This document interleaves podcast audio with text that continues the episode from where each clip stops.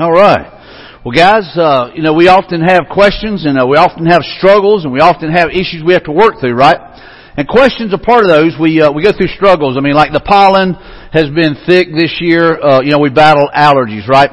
Sometimes we battle uh, lack of sleep. We go through things. And so we have struggles we work with and with struggles we work through. There are times that we battle certain things that seem to always seem to come up. Maybe those are what we call strongholds. We just kind of sing about some of that. But we struggle with certain things and we have to work through certain things. And so part of life is a struggle. Part of life is a challenge to overcome obstacles and things that make us and shape us and form us.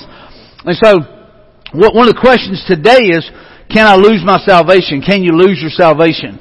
And so I wanted to, uh, want to confess something to you guys. Uh, when I was in the second grade, I was a, uh, I was a chocolate milk junkie, uh, big time. Love chocolate milk. Uh, y'all remember the little cartons like that. They were a nickel whenever I was in second grade. Tells you how old I am. And so, anyway, at, my little school that I went to, there was only just a couple of classrooms there. It was a little small uh, classroom. But uh, whenever you got to get a chocolate milk, dude, that was a big deal. Now, kids get it all the time now, you know. But I'm just saying back then it was a big deal.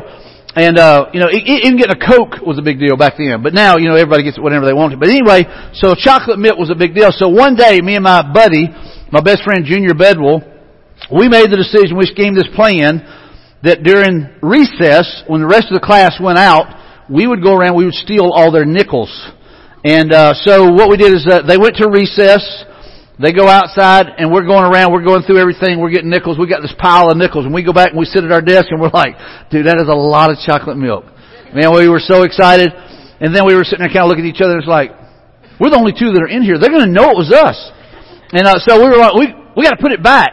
So I run to the door, I look out, they're all lining up, they're getting ready, and they're like, they're coming back, so we're running back, and we're trying to put nickels back where they're supposed to be, you know, and, and we're freaking out, and I, and I remember going, hey, how much was in this one? I don't know, just put something in there. So we just want to kind of put it back, and then we go back and we sit down at our desk and act like we hadn't done anything, and you know, our heart's beating out of our chest, and we're scared, and nobody says anything, and I guess everything was fine.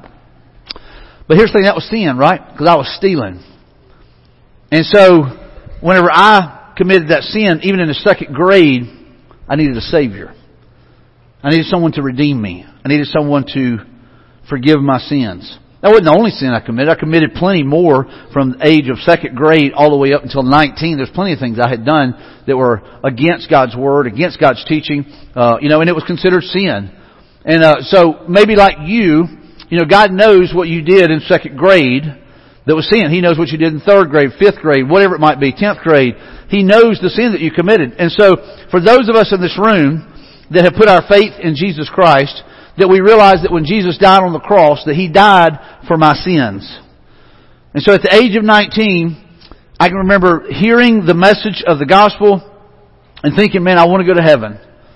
But I don't know if I will get in. And I can remember thinking, hey, I'm not that bad of a guy. I haven't ever killed anybody. I hadn't ever done these things. You know, I started beginning to justify and the pastor that was teaching would continually say, hey, if you think you're going to get it on good works, if you think you're good enough, you have missed it by a mile. And I can remember giving my life to Christ at the age of 19, walking an aisle, not really knowing what to do. I just said, hey, listen, I just know I need Jesus. And I, I got on my knees, I prayed a prayer, but it wasn't so much the prayer of my lips, it was the prayer of my heart, it was the surrender of my life to Christ. And I just said, Jesus, I just want you to take me and do with me what you will. And I ask you to forgive me of my sins. And so it changed the whole trajectory of my life. It changed the way I looked at life. It changed the way I looked at people. It changed everything. And it was a process that began to take place. And so, so the thing is that I began to understand what it was to be a follower, but I struggled for a while with that, and we'll talk a little bit about that later. But I want to read to you part of the message that I heard that night, and this is the gospel. It says, and this is out of John 3, 16 through 18. For this is how God loved the world. He gave His one and only Son so that everyone who believes in Him will not perish but have eternal life. Eternal life. God sent His Son into the world not to judge the world but to save the world through Him. There is no judgment against anyone who believes in Him. But anyone who does not believe in Him has already been judged for not believing in God's one and only Son. And so here's the thing, there's, there is the rejection of Christ. And many people would say, well, I've never rejected Christ. I'm just not ready to make that decision. Well, there's only two responses. You either accept Christ or either you reject Christ. If you, if you, if you delay it, You say, well, I'm just not ready. There's a lot of things I want to do. You know, there's some things I want to kind of enjoy before I give my life to Christ. Or there's some things in my life I want to clean up. Then you have rejected Christ if you say no at that moment. It's kind of like, uh, oh, de- delayed obedience is still disobedience. Delayed, you know, surrender is still delayed surrender. And so you, you either accept Christ or you reject Christ. You might, well, well, Mike, I'm still weighing it out. I'm still taking in you know, information and knowledge and I'm studying the scriptures and I'm trying to come to a educated decision. It's not about education, it's about faith. And so what happens is we often say, well, I will make that decision once I get past my teenage years or my college years or whatever it might be, or once I get to a certain point, then I'll make that decision when I've got time, or maybe whenever things settle down. And so what happens is we have rejected Christ. So we accept Christ or we either we reject Christ. And so what, what God is saying here in His, in His, in His Word in the Gospel of John, it says, but anyone who does not believe in Him already has already been judged for not believing in God's one and only Son. So there's judgment against those who do not put our faith in Christ, who, who does not believe that Jesus is the Son of God. There's judgment. Jesus said, I am the way, the truth, and life. No one gets to the Father except through me. Most exclusive statement ever made in history. But Jesus made it clear. He said, I am the way, the truth, and the life. No one gets there except through me. It's not by works. It's not by religion. It's not by following uh, rites and rituals or anything like that. It is by faith in what Christ has done and Christ alone. And so Jesus made that statement. Look at what it says in John 3.36. This is John the Baptist talking about who Jesus is. And he says, And anyone who believes in God's Son has eternal life. And anyone who doesn't obey the Son will never experience eternal life, but remains under God's angry judgment. John the Baptist was saying, hey listen guys, you know, I'm trying to prepare the way for the one who is coming that will change everything. You know, I, am just a messenger. I'm just one crying out in the, in the wilderness. I'm just letting people know Jesus is on his way and Jesus is gonna make man, man right with God through his sacrifice, through what he does. And so John was preparing the way for the Messiah. And he kept telling people, hey listen, I've told you many times, I am not the Messiah, but there is one that's coming that I'm unworthy to untie his sandals. But He will change everything. John said, I baptize with water, but He'll baptize with fire. He'll change everything. And so John is preparing the way, but look at what he says again. He says, "In anyone who believes in God's Son has eternal life. Anyone who doesn't obey the Son will never experience eternal life, but remains under God's angry judgment. You know, I think too often when we read in the scriptures, they were concerned about God's angry judgment. I think too often in our current culture, people don't care about God's judgment.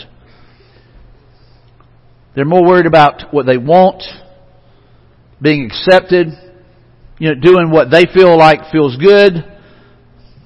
They're not worried about God's judgment. But look at what it says in John 10, 27 through 30. This is Jesus speaking. He says, My sheep listen to my voice. I know them and they follow me. I give them what? Eternal life. And they will never perish. No one can snatch them away from me, for my Father has given them to me, and He is more powerful than anyone else. No one can snatch them from the Father's hand. The Father and I are one. So Jesus is saying, hey listen, whom the Father has given me, those who have put their faith in Christ, He says, are, they know my voice, they know me, they have a relationship with me. And, and, and listen, He's saying, hey listen, nothing can take them away, nothing can snatch them away. They will never perish. They'll have eternal life. And so this is what the statement I would say is everlasting life is everlasting. I know it sounds simple, but everlasting life to me means everlasting. Eternal life means eternal. You know, and so we can say, yeah, Mike, but, you know, and so we're going to kind of dig into some things today because there's some, there's some, there's some debate that goes on. Can you lose your salvation? And some would say yes, some would say no. Pretty much depending on which church you're in today, what doctrine or what denomination you line up with. But the thing is, is I always like to look into God's Word. I, I don't really care what men think so much as I do what God thinks. And so this is what I would say. Let's look into the Scriptures and see what they say. And I would say this too, that oftentimes what we do is we're wanting to know, hey, can you lose your salvation? Because we want to continue to live in sin. And God speaks clearly against that. But we're, we're caught up in something or we're doing something and we're, we're going, hey, you know, man, I'm saved. I'm a believer, I'm a Christian, but we're not living in a way that it becomes a witness of that or there, it testifies that Christ is in us. And then a lot of times we're, we're afraid we keep messing up, we keep making mistakes, and maybe there, there's a, a stronghold in your life. Maybe there's a sin, a besetting sin that continues to whip your rear end, and you just can't seem to overcome it. You need to get some people involved in your life, and it's going to take some fasting and some prayer, and some, you know, for you to get that area under control. But if you're truly a believer, if you've truly been saved, then the thing is, is we have been given eternal life, everlasting life. We will not perish is what the scripture says. The song that we just got through singing, Jesus, my living hope, many of you guys were singing that with hands raised to the Lord and singing, you know, death no longer has its grip on me. I have been set free. And so we sing that with confidence and assurance because we believe you know what, Christ has set us free. He has redeemed us. He has uh, saved us and He is changing us and transforming us. The statement here is important to understand. Salvation through Jesus Christ is God's gift, not something we earn. We don't earn salvation. I think too often, you know, because we earn a paycheck, most of you guys, hopefully you, you guys are working, you've got a job. If not, you know, maybe we need to be praying for God to help you find a job or either just take whatever you can get until you get a good job or whatever. Uh, you know, I always think about cousin Eddie holding out for an important, you know, an uh, administration position or whatever, you know, and like, man, he ain't got a job in seven years. And so he's waiting for management. But here's the thing is, we if we've been working, what we have this mentality is, hey, I worked hard to earn a paycheck, right?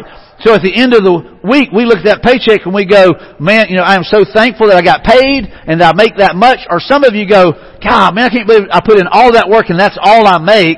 Or you go, I can't believe they took out all those taxes. You know, why in the world they take out all those taxes so that bothers you? But you're looking at that as something that you have earned and you're going, that's my money that the government's taken, or that's my money that, you know, they're not paying me enough of, they owe me more. Or you, you know, it's tax season, so maybe you did your taxes and you go, man, I thought I was getting more back than what I'm getting. That is ridiculous.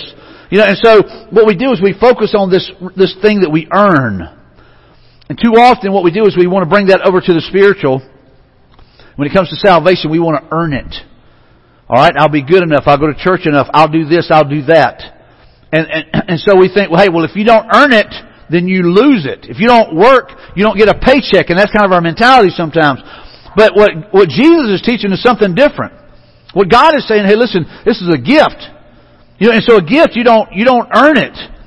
You know, I've, I've told people this before. I said, hey, listen, if I were to take my keys out and say, hey, listen, I'll give you my vehicle. I'll take care of the, you know, the title. I'll sign everything over to you. It becomes yours. It's a gift.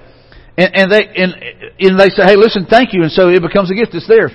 But if I say, hey, listen, you have to wash it first, then it goes from a gift to something you earn. Even if they do a 25 cent wash job, they have to earn it by washing that vehicle. Well, God doesn't do that. God says it's a gift.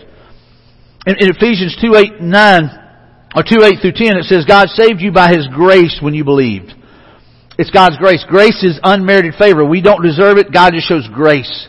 He just shows mercy. He shows grace. So God saved you by His grace when you believed, and you can't take credit for this. It is a gift from God.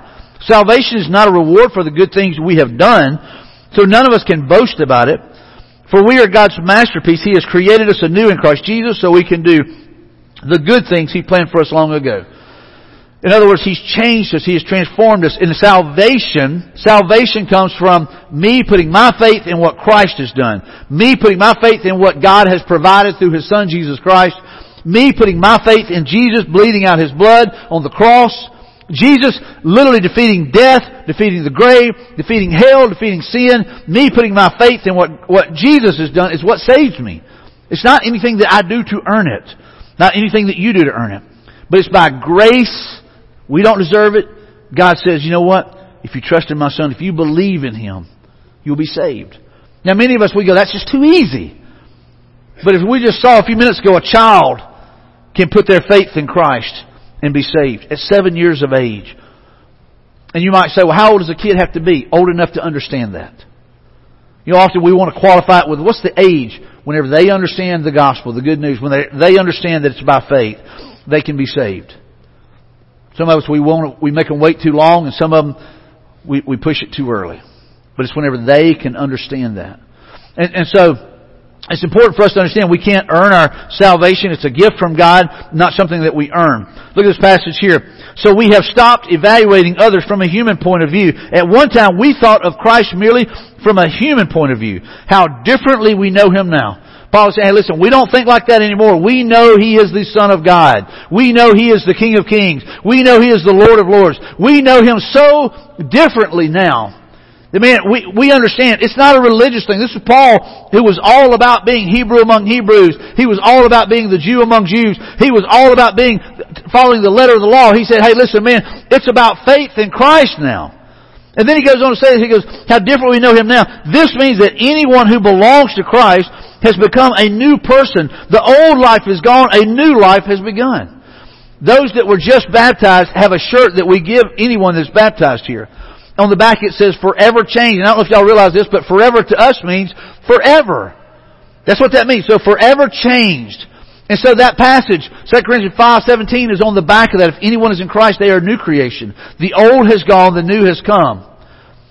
And, and, and this is what we want you guys to understand is, man, that God changes us. And I've said this many, many times. If there's no change in your life, there's no Jesus. Because He does change us. He brings conviction.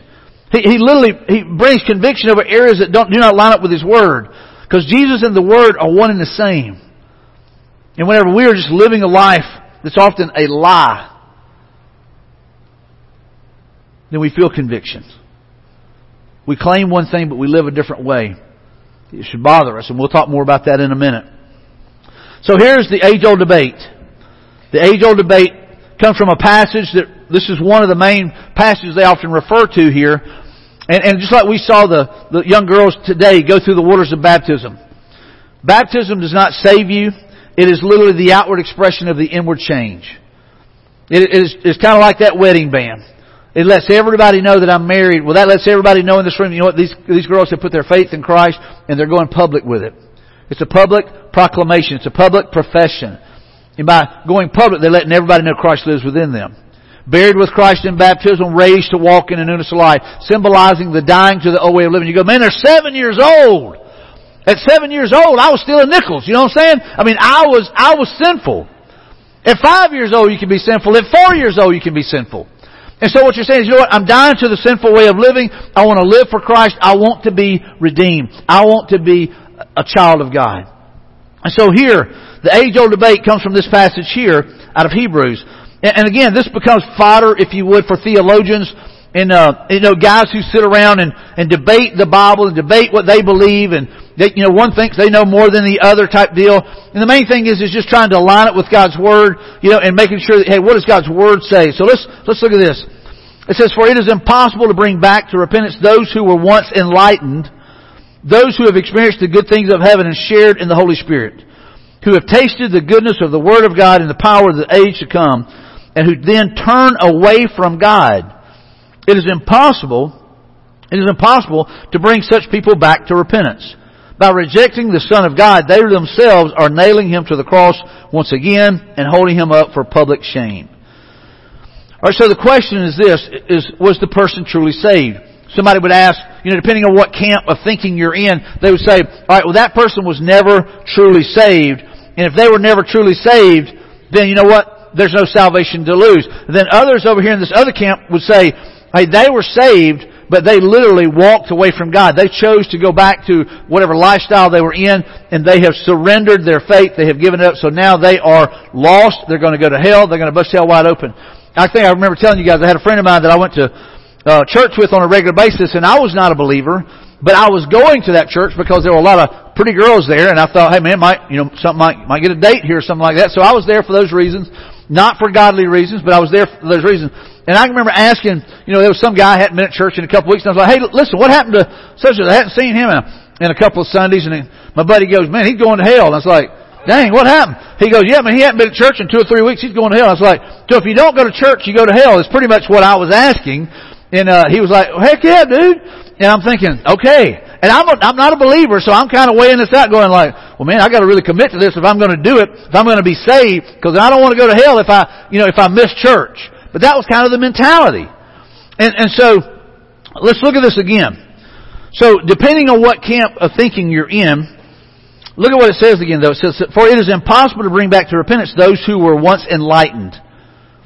In other words, it's saying that, you know what, the, the things of God became something that they saw, that they visualized, that they, they, they, they understood. They understood the gospel. So that they were enlightened. Those who have experienced the good things of heaven and shared in the Holy Spirit. The very presence of God, the Holy Spirit was there. And, and so, you would say, right, to me, that, that person is saved. They have, they understood the gospel. They heard it. They responded. They were, they, they shared in the Holy Spirit. The, the presence of God was placed within them. Who have tasted the goodness of the Word of God and the power of the age to come. All right, to me, that is someone who, is, who has been saved. And who then turn away from God. So what the, I feel like they're talking about here is people who are believers, who have put their faith in Christ, but they have turned away from God and I'll explain that in a second. It says it is impossible to bring such people back to repentance. By rejecting the Son of God, they themselves are nailing Him to the cross once again and holding Him up to public shame. Alright, so this is what I would say. This passage in Hebrews focuses on repentance, not salvation, which are two different things. And so it's talking about repentance in that passage. And so let me just say this. So, you know, what they, what they believe about this passage, they were writing to some of the, the Jews, if you would, some of the people, Messianic Jews who were living in northern Africa, who literally, you know, had, had, had come to know Christ, had experienced these things that, that the writer is talking about here, and is experiencing these things, and has experienced the Holy Spirit, but yet they're wanting to go back into how they had lived, and if you go back into the Jewish culture, you go back into the Old Testament and things like that, there was blood sacrifices that took place. And that blood sacrifice, maybe you're sacrificing a, a ram or a dove or whatever it might be, was a foreshadowing of the perfect lamb that would be sacrificed on the cross. So the, these, these blood sacrifices were a foreshadowing of the perfect lamb who would bleed out his precious blood for your sins and my sins. He would, he would bleed out for the, for the sins of the entire world. So for many, they think that these people were literally people who had heard the gospel, had responded to the gospel, but you know what? They began to drift back into what they had always done, what they had always known, and they were beginning to practice blood sacrifices again. They were beginning to do things that lined up with maybe the culture more so than the teaching of the gospel. And so for me, I think back to whenever I gave my life to Christ at the age of 19, let me just say this, there's no doubt in my mind that I was truly saved at that moment. No doubt in my mind. But what I did know is that I did know how to live how I had lived the 19 years before that. What I did not know is how to live as a Christian, how to live as a man of God, how to live as a righteous person. I didn't know how to do that. I, I didn't know how to, you know, to do a quiet time. I didn't know how to do a lot of the stuff that we often take for granted because no one discipled me. So for the first six months after I gave my life to Christ, I began to flounder and I began to struggle. And what I wanted to do is drift back over into what I had known how to do. And some of that was sinning. And some of that was living the way I had always lived for 19 years because I knew how to do that. But man, I didn't know how to live for God. I didn't know how to live in a way that honored Him. So nobody chose to disciple me. And then a guy moved into our church, or moved to our area, came on staff with our church, and he began to disciple me. He began to teach me and equip me and prepare me for the works of ministry. He became a mentor in my life. And so I began to mature and begin to grow up in my faith, and begin to understand what it meant to follow God, to live for God, to, to literally to crucify the flesh, and to die to some things, and to avoid certain things, because this man was teaching me those things. And so I, I feel like what the, what the passage is covering here is not salvation, because it doesn't even say that, but it says repentance. And repentance is whenever we are broken over our sin and we turn from what the way we've been living when we turn to God. And, and so I think most of us know there there are people around us that claim to be Christians that often sin. You know, and so the question is, is how much sin do you have to sin before you go into hell again? I mean, some of you sped on the way here, right? That's breaking the law of the land. So are you going to hell today or what? Some of you had an argument on the way here. You were fussing and fighting, maybe even said a cuss word on the way here. Are you going to heaven or what? You know what I'm saying? So how much sin does it take for you to be disqualified from God's grace? And so I don't understand this. How can you lay your head down on your pillow at night with a peace that passes understanding if you think, man, you know, do I, if I have a bad dream, is that going to mess me up with God? And, and so I think that, you know, there are some things and some evidences that we will see that show and indicate whether we are truly believers or not. And I don't believe that you can lose your salvation. But I do believe that you can lose your rewards, and I want us to cover that now. You can lose your rewards. Look at what it says here in 1 Corinthians 3, 13 through 15. But on the judgment day, fire will reveal what kind of work each builder has done. The fire will show if a person's work has any value. If the work survives, that builder will receive a reward. But if the work is burned up, the builder will suffer great loss, and the builder will be saved, but like someone barely escaping through a wall of flames. There's some people that I feel, feel like they just want to barely get into heaven. They want to slide under the gate, man, and go, whoop, barely made it. You know, and so it really should be, man, it should be to the point where we go, you know what? God has saved me. God has changed me. You know, and I want as many people as possible to go with me to experience what God has promised me. And I want to share the hope of the world with those who don't know Him. And I want to do everything I can to reach them. I want to minister to them. I want to disciple them. I want to learn about God. And so that should motivate us. And so here it's saying, hey listen, it's like we barely escape through the flames. We barely get in. And so some of the works that we do, some of the works and things that we get focused on won't last. And for many of us, our focus is on the wrong things. It's things of this world rather than things of God. Now here's the thing, and I want to be clear on this. We don't work for our salvation, but we do work out our salvation. We don't work for our salvation. We don't work to earn salvation, but we do work out our salvation. As Christ is changing me, it is worked out in my life. It is evidenced in my life. It is fruit that is produced in my life. And so just like a banana plant is producing fruit, it is working that fruit out. And so for us in our life, there should be certain things that people look at our life and they go, I can see the power and the presence of God in that man's life. I can see the power and the presence of God in that woman's life.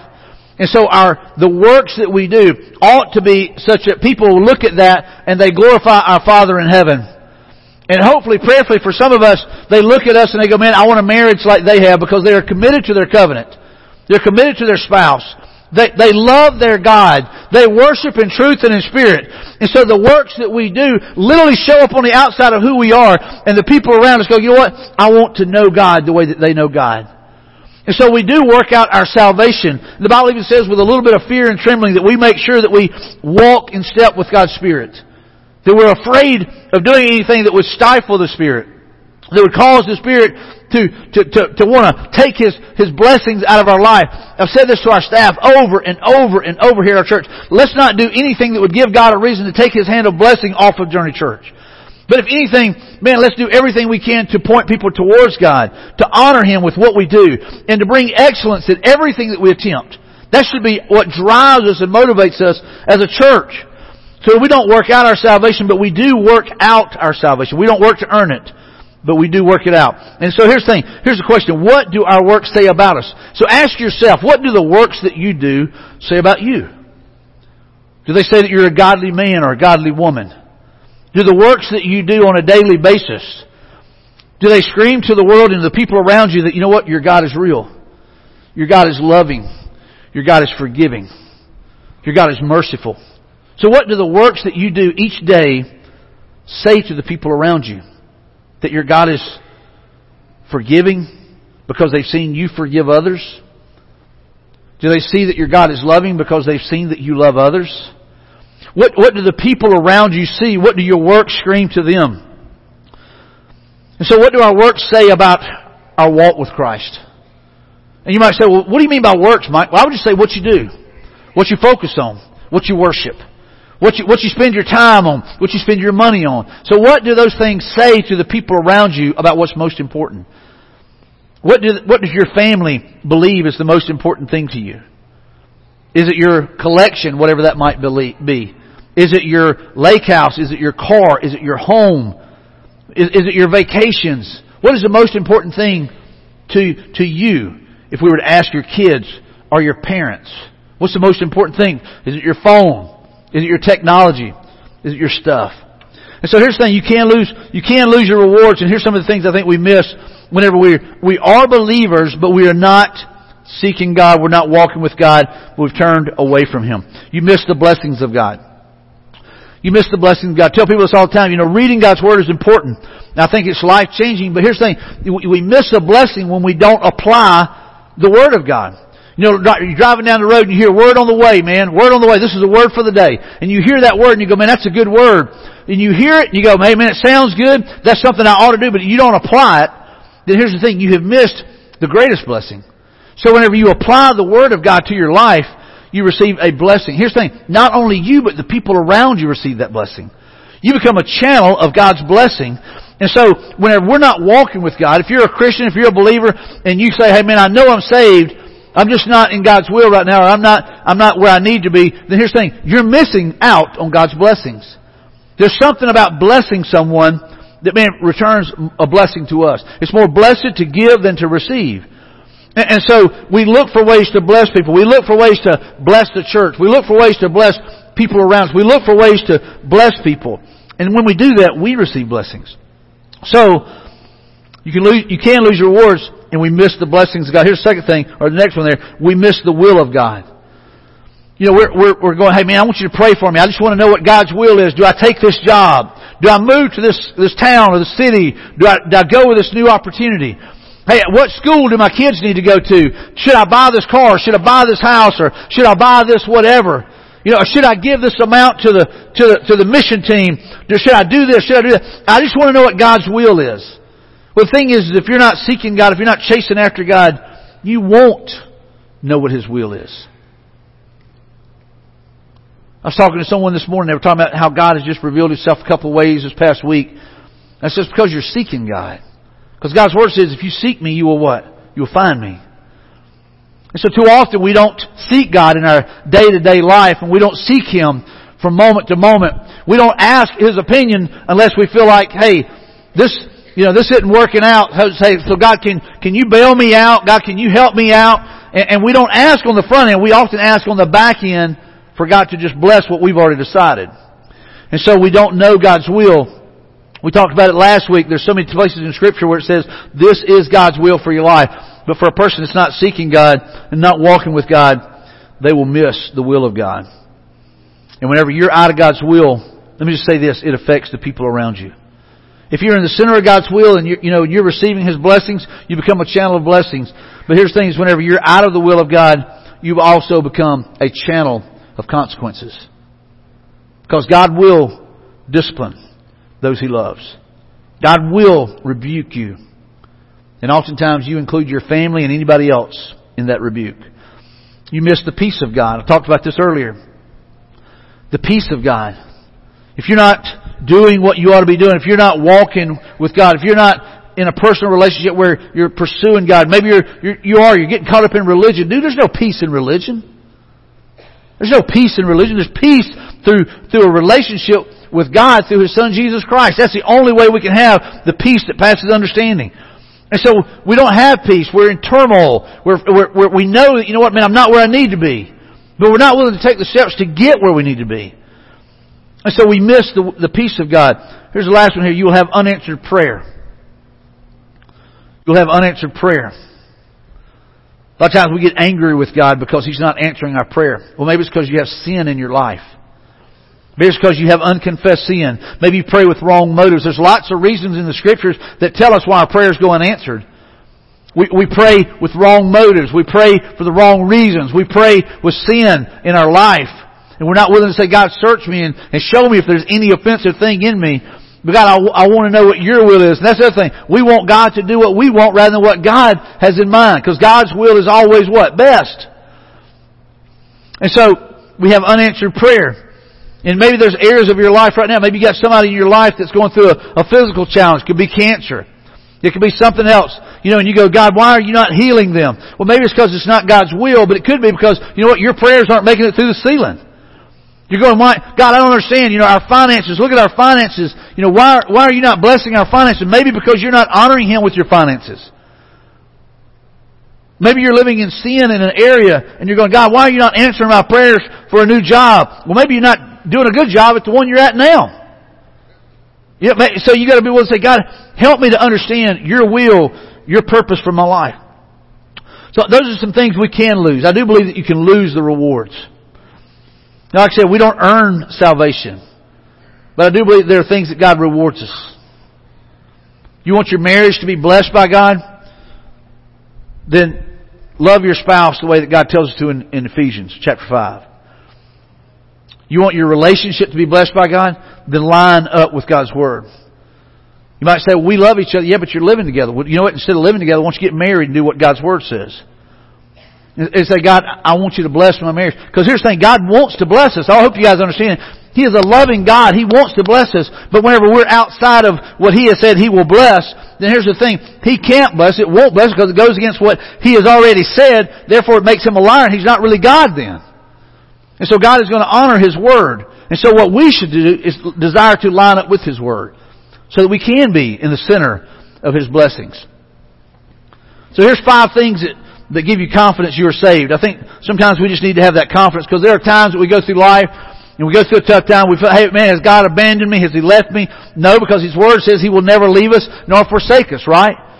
If He, He'll never leave you nor forsake you, that's His promise, then we know that if He's, if He's truly living within us, if we are truly saved, then you know what? We have confidence of that. And here's five things that will give you confidence of that. Number one, you will confess that Jesus Christ is Lord. Five things that give you confidence you're saved. You will confess that Jesus Christ is Lord. All who declare that Jesus is the Son of God have God living in them and they live in God. First John. And so here's, here's what I want you to understand. You're willing to say, Jesus Christ is Lord of all.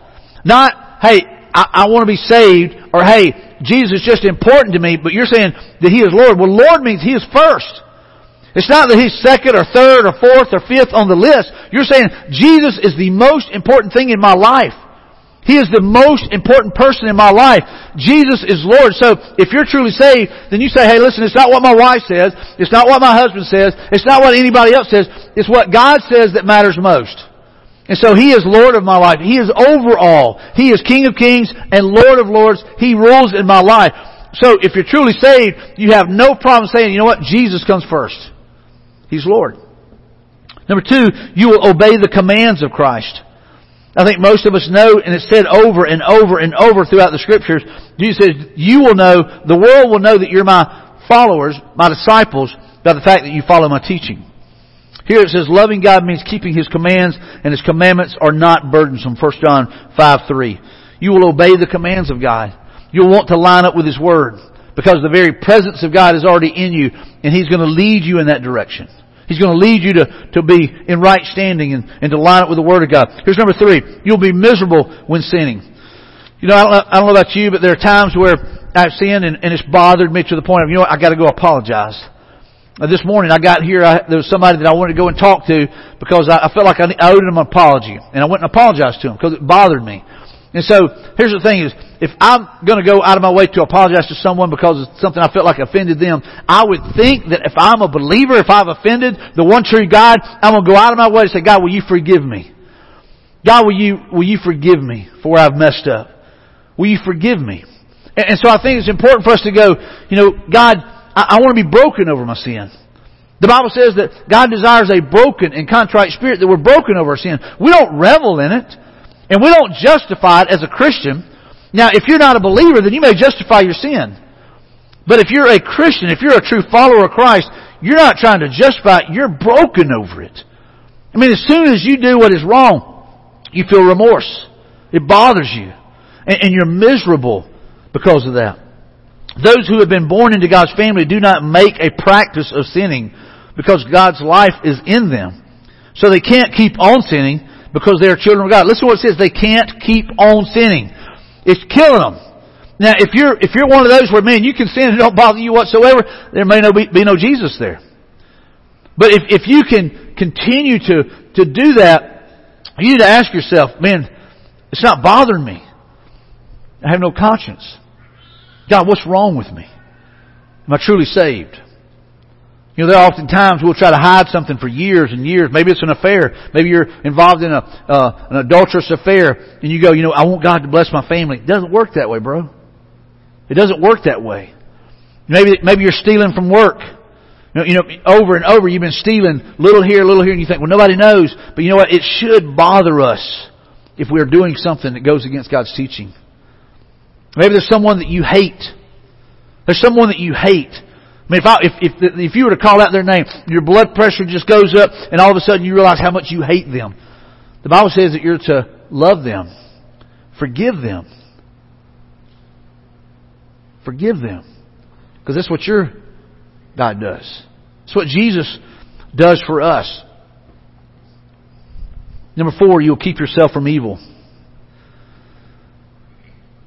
We know that God's children do not make a practice of sinning, for God's Son holds them securely, and the evil one cannot touch them. God holds us securely, but here's the thing God gives us wisdom to avoid certain pitfalls.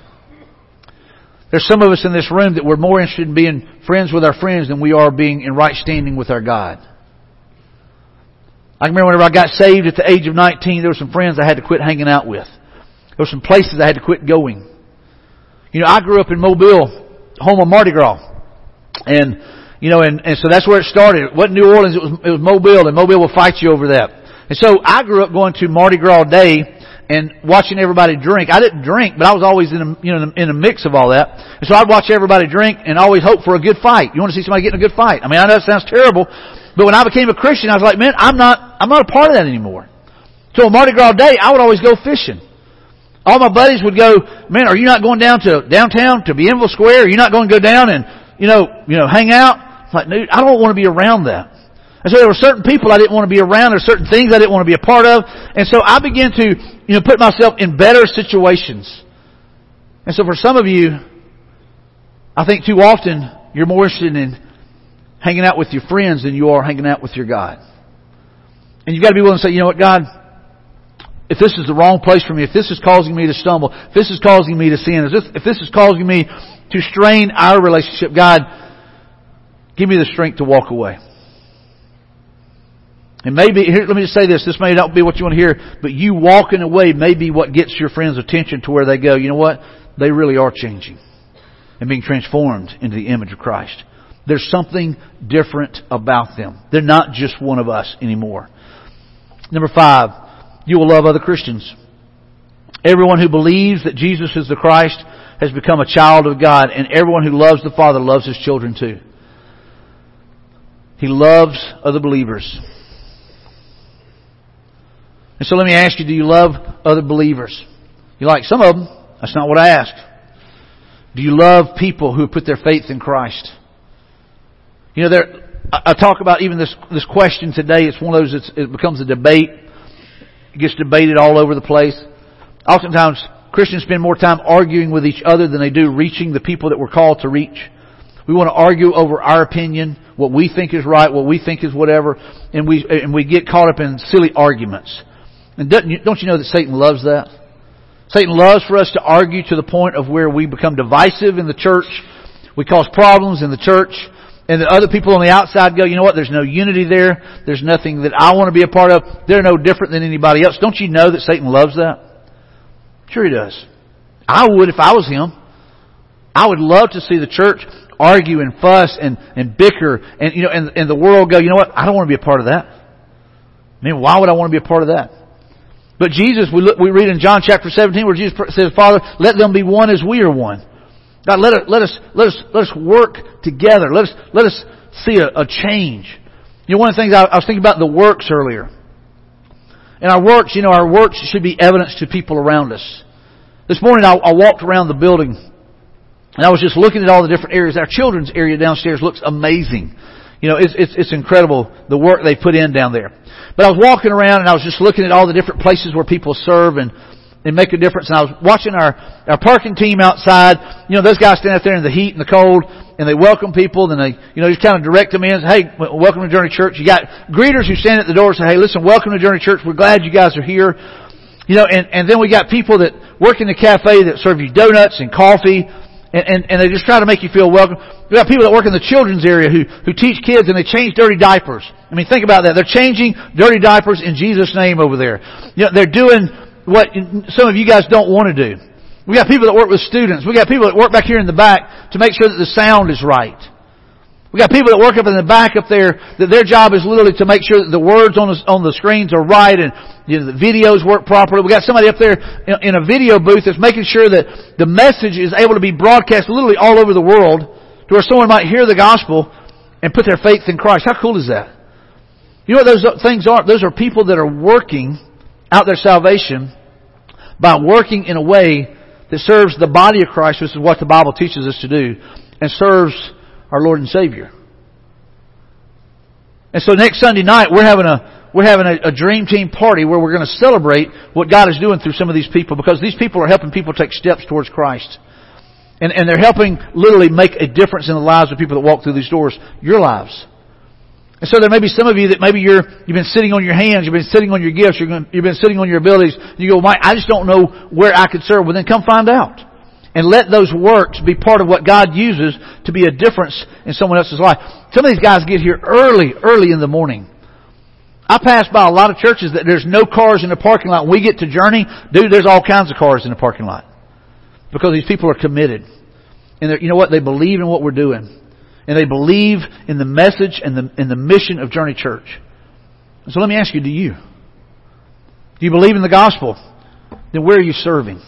Where are you using your gifts? Where are you using your abilities to make a difference? Because here's the thing, people will see you using those gifts. They'll see your commitment and they'll go, you know what? Man, I want to be like they are. I, I want to be committed to something that, you know what? They believe in it. Uh, there's some next steps here this last, this last passage, let me read this one. I love this. It says, For God is working in you, giving you the desire and the power to do what pleases Him.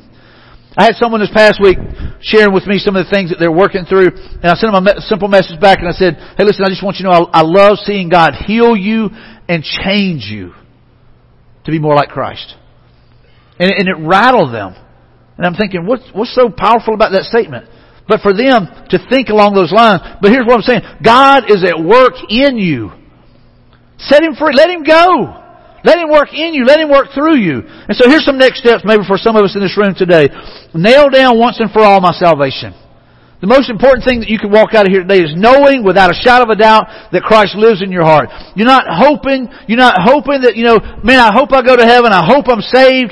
Man, there's no reason to think like that. The Bible says, I've told you these things that you might know that you have salvation. You don't have to walk through life hoping. Man, I hope I slide in. I hope I get in. I hope I know what to say. The whole thing is, is, man, just make the decision to nail it down today. Why walk through life wondering when you can know that you are saved? And so for some of you, that's the decision you need to make today. Here's another one. Live with the confidence that I am loved and purchased by God. Too often we feel like, man, I'm just a mistake. Man, I'm always messing up. God doesn't love me. I keep sinning over and over and over again. You know, and, you know, how could God love me? Listen, He loved you when you were at your most sinful state. The worst that you've ever been. He loves you enough to send His Son Jesus to die for you. The worst that you'll ever be. The worst thoughts you've ever thought. The worst, the worst act that you have ever committed. Jesus died for that. He didn't die for how good you could be. He died for how bad you could be. And so here's what I love about it. He died for the past sins. He died for me stealing nickels. He dies for the sin that I will struggle with today. And He died for the sin that I will commit tomorrow. He died for my past, present, and future sins. And He holds in His hand, no one can snatch away. If He holds you, if you have put your faith in Him, He holds you, and nothing, nothing can separate you from the love of God. Nothing in all this world can separate you. I don't know what other scripture you need to be able to walk out here today with the peace of knowing that you're in, in a relationship with God and that you're His child and that you cannot be lost again. Death can't put its grip on you again. Freedom can't be snatched away from you again. But you can walk in the confidence of knowing, you know what, I am loved and that He purchased me with His precious blood. And it finalized that forever, for eternity. Look at the last one there. Choose today to work out my salvation with fear and trembling. Choose today to serve. Choose today to do good deeds. Choose today to spur those around you towards good deeds and works that people will see those and they will honor and glorify your Father who is in heaven. Choose today to do something. Choose today to say, you know what, God, I want to be used by you for your purposes and for your kingdom.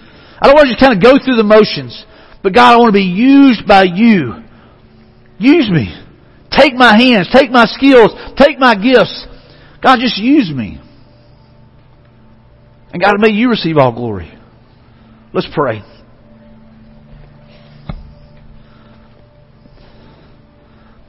I want to talk to the Christians in the room. Does He have you? Are you walking in step with His Word? Are you walking in step with His Spirit? Are you grieving His Holy Spirit? Is there sin that you need to confess today? That you need to lay down at His feet? Do you need to turn from something and turn to Him? Then do it. He loves you. He wants a relationship with you. He wants you to be in right standing in the center of His will. It's God's desire. For those of you in this room that you, you don't, you're not sure about your salvation, you're not sure where you'd spend eternity, why not nail it down right now? Maybe somebody watching on video. Maybe right now you go, you know what, man, I want to, I want to know that I'm saved. I want to know that I know that I know. So how do you do that? It's as simple as this. You confess your sins. You say, Jesus, I confess you that I'm a sinner. I have messed up. I've messed up in the past. I still mess up now, and I'll probably mess up in the future. So Jesus, I want to ask you to forgive me of my sins. Jesus, will you come into my heart? By faith, I'm believing in all that Jesus did on the cross, in the tomb, that He defeated hell, He defeated grave, He defeated sin, He defeated it all. I'm putting my faith in Christ. So God, I'm believing with everything that's in me. All the faith that I have. Jesus, I believe that you can save me. And I believe that you can hold me until I come home to be with you. So Jesus, I want to ask you to change me. That's repentance. And I want to turn to you. And so if that is your prayer, you confess your sins, He is faithful and just and will forgive you of all unrighteousness. If you repent of your sins and turn to Him, He will cleanse you. And if you have put your faith in Him, He will save you. So if that is you, if that was the prayer you just prayed, I just want you to raise your hand. Just say, Mike, I just prayed that prayer. Anybody in the room, just raise your hand. Just raise it high where I can see it. Just say, man, I, I just prayed that prayer. Anybody? That tells me that nearly everybody in this room is believers. So let me ask you this. Are you living for Him? Are you walking with Him? And are you living in such a way, are you serving in such a way that others can see Jesus in you? If not, then what are you going to do about it? He trusts us enough to carry His message. He trusts us enough to be His ambassadors. And He gives us the opportunity to serve others. Father, I thank you for loving us redeeming us, changing us, saving us. God, thank you that you're not done with us. God, I pray for all these in this room that say that they are believers.